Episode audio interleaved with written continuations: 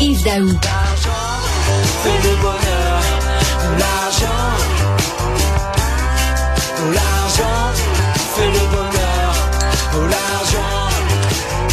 Yves Daoust, si l'argent fait le bonheur, comme chante les respects, est-ce que le manque d'argent fait le malheur? Parce que c'est ce que semblent dire les jeunes. En fait, tu sais, dans la chanson, on dit on peut dire ce qu'on peut, mais l'on fait pas ce qu'on veut sans l'argent. Et là, et la réalité, c'est que là, c'est vraiment le coup de sonde de Léger par rapport à la situation des jeunes qu'on appelle la génération Z et la génération des milléniaux, là, donc tous ceux qui ont moins de 40 ans. Là. Donc, à chaque année, Léger fait ce qu'on appelle un sondage, une étude jeunesse. C'est la 6e édition. Puis, ils font une espèce de portrait, comment les jeunes se sentent par rapport à l'avenir, mais aussi par rapport aux finances. Et le coup de sonde ce matin est quand même assez incroyable, là, Charles. Plus que la moitié là, des jeunes là, vivent d'une paye à l'autre. Et ce qui est, puis bon, on le sait, là, c'est pas nouveau. Déjà, l'association ou l'Institut national de la paye au Canada avait déjà dit que le nombre de travailleurs vivant d'un chèque à l'autre, là, d'une paye à l'autre l'année passée, là, bon, cette année par rapport à l'année passée, avait augmenté de 28 %. Donc, les jeunes là sont pas exempts de tout ça. Et donc, la réalité, c'est que tous les mots là, les jeunes ne se rappelaient pas, qui étaient l'inflation puis la hausse des taux d'intérêt, là, bien, c'est en train de les rattraper. Donc, ça les affecte évidemment par rapport à leur paye. Ça les affecte par rapport au logement. Écoute, le coût du loyer devient pour eux autres un vrai problème. 72 % disent que ça prend trop de place.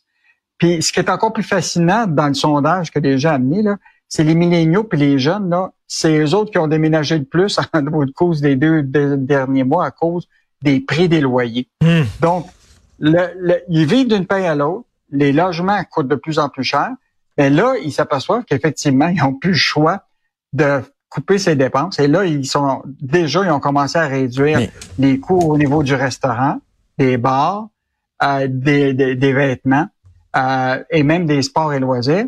Et même, ils ont commencé à couper dans leur épargne. Et ce qui est fascinant D'où l'importance de leur donner des cours sur l'initiation à la vie économique à l'école. Je sais pas s'il y en a, mais je pense que non, là.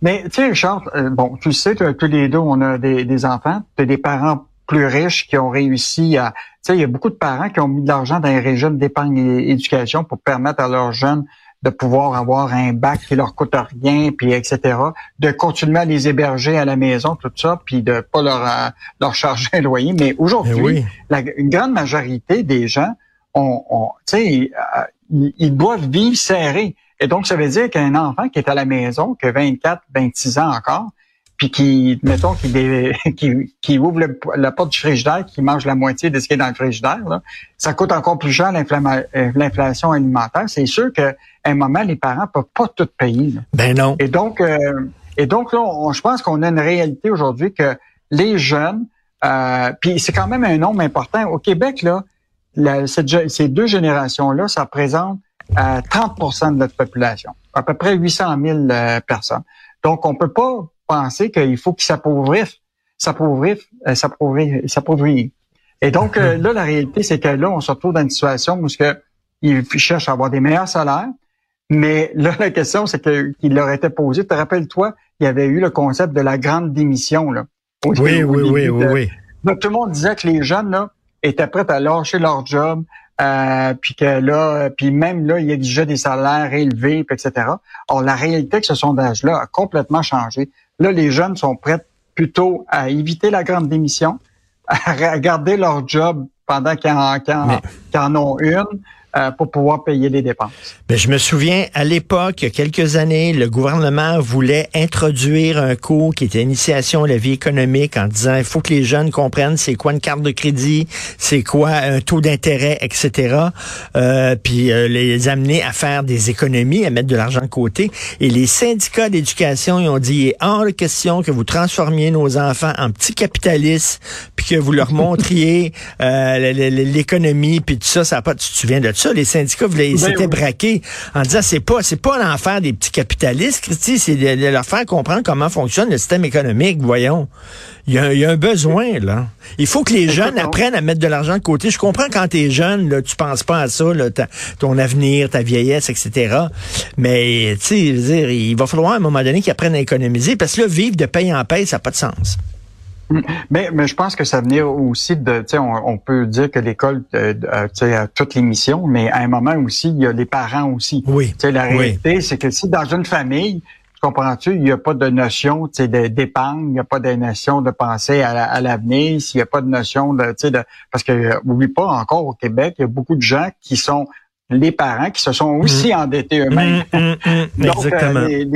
Ça fait que, je pense que moi, ce que je dis, Richard, c'est qu'avec ce qu'on a vécu avec l'inflation puis les taux d'intérêt, je pense qu'il y a eu comme une espèce de réveil des gens qui se sont dit, tu sais, l'argent, là, ça pousse pas dans les arbres.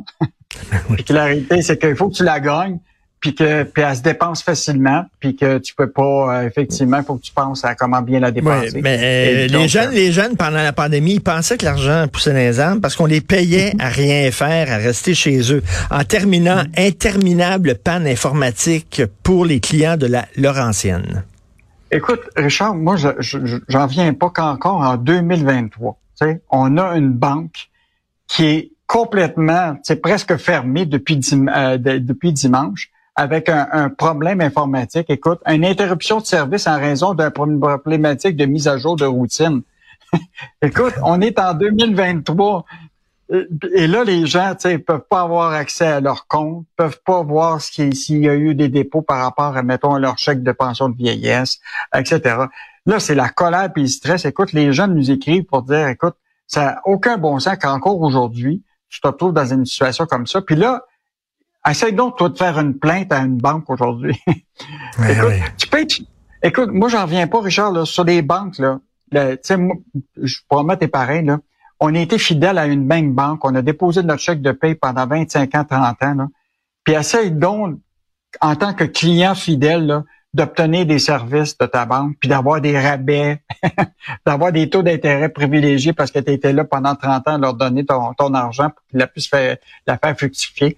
Écoute, aujourd'hui, là, on a 6 banques au Canada, là, où, puis la réalité, c'est qu'on est à leur merci. Et ça, c'est un cas épouvantable d'une part qui se produit en 2023.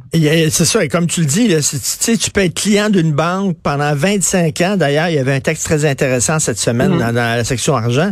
Tu peux être client pendant 25 ans en disant, écoute, là, je suis un bon client, j'imagine qu'ils vont me faire là, des fois des petits spéciaux, ils vont être corrects. Quand j'ai des problèmes, ils vont m'écouter parce que j'ai un client fidèle.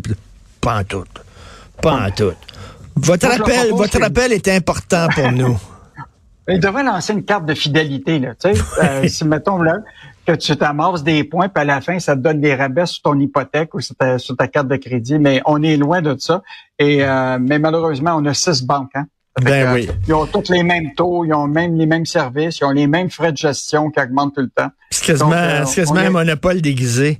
La méga-usine NordVault annoncée officiellement aujourd'hui à Montérégie. Selon François Legault, c'est une grande journée pour l'économie du Québec. On en parlera demain. On va écouter ce que M. Legault va dire lors du dévoilement de l'annonce et on en discute de ça demain. Merci beaucoup, Yves. Parfait. Au plaisir. À demain. Bye. Bye.